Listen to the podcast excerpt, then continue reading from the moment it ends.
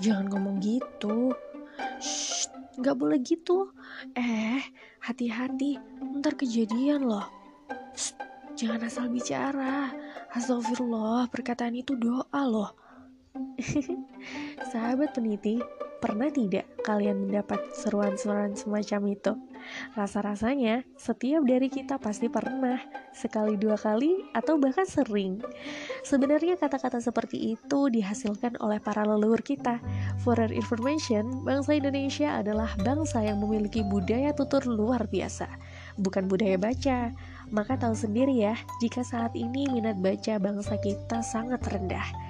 Ya karena budaya yang dilahirkan dari awal pertama ialah budaya tutur Sehingga ucapan-ucapan yang mereka hasilkan sering kali mengandung mantra atau makna yang luar biasa memiliki peran dan pengaruh besar pada zamannya. Masih ingat dengan syair Lil Ilir, dengan syair Abu Nawas, dengan pantun, puisi, karmina, balada, dan lain-lainnya itu semua diviralkan melalui tuturan, bukan tulisan. Benar begitu, bukan? Bahkan para pendakwah Islam juga memasuki Pulau Jawa dengan berdakwah menggunakan media-media tutur seperti pertunjukan pewayangan dan lainnya. Selain karena masyarakat kita adalah penganut budaya tutur, mari sejenak mundur pada 1400 tahun yang lalu, di mana wahyu Allah diturunkan kepada Nabi juga melalui tuturan. Didakwahkan melalui tuturan, baru kemudian Khalifah Utsman yang memiliki ide membukukan Al-Quran. Doa yang senantiasa kita panjatkan pun juga baru akan benar-benar menjadi permintaan apabila dituturkan kepada Sang Ilahi.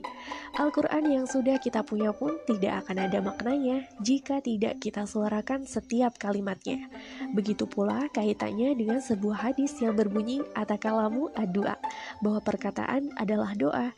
Jika diteliti, ternyata perkataan yang kita ucapkan tidak serta-merta timbul akibat keceplosan atau ketidaksengajaan. 90% ucapan yang kita hasilkan adalah hasil diskusi otak, skemata, dan saraf yang ada di dalam tubuh kita hingga kemudian disalurkan kepada mulut. Dan terbitlah sebuah ucapan, sehingga tidak ada istilah tidak sengaja atau keceplosan. Pada intinya, tujuan utama dari semua itu adalah agar kita berbicara ataupun mengatakan sesuatu yang baik-baik.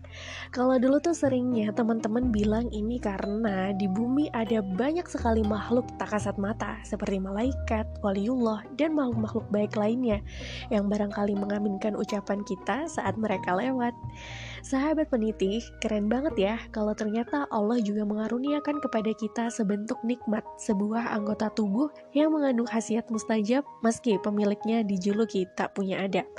Jadi tidak pandang bulu, kepada siapa pun hendaknya kita bersikap yang baik agar seseorang tidak sampai mengumpat atau berbicara buruk kepada kita, serta agar kita juga tidak sampai mengumpat orang lain. Karena percaya atau tidak percaya, mitos atau fakta, sering kali perkataan yang kita ucapkan memang menjadi kenyataan, apalagi ucapan yang diucapkan sepenuh hati beserta dengan emosi. Sering banget gak sih kita lagi ngomongin sesuatu tiba-tiba nyeletuk Eh, kejadian di kemudian hari. Tidak hanya itu, hasil ucapan kita yang meskipun hanya asal nyeletuk itu, nyatanya juga punya impact yang besar. Entah itu ke diri kita atau ke orang lain di sekitar kita. Ingat ya, dalamnya laut dapat dikira, dalamnya hati siapa yang tahu. Maka saya Dina Ali berkata, jika tidak bisa berbicara yang baik, maka lebih baik diamlah. Apalagi jika kita didera amarah, otomatis celetukan kita akan mencerminkan perasaan kita. Maka diam adalah lebih baik demi menghindari celetuk mulut, karena mulut dapat menusuk apa yang tidak dapat ditusuk jarum.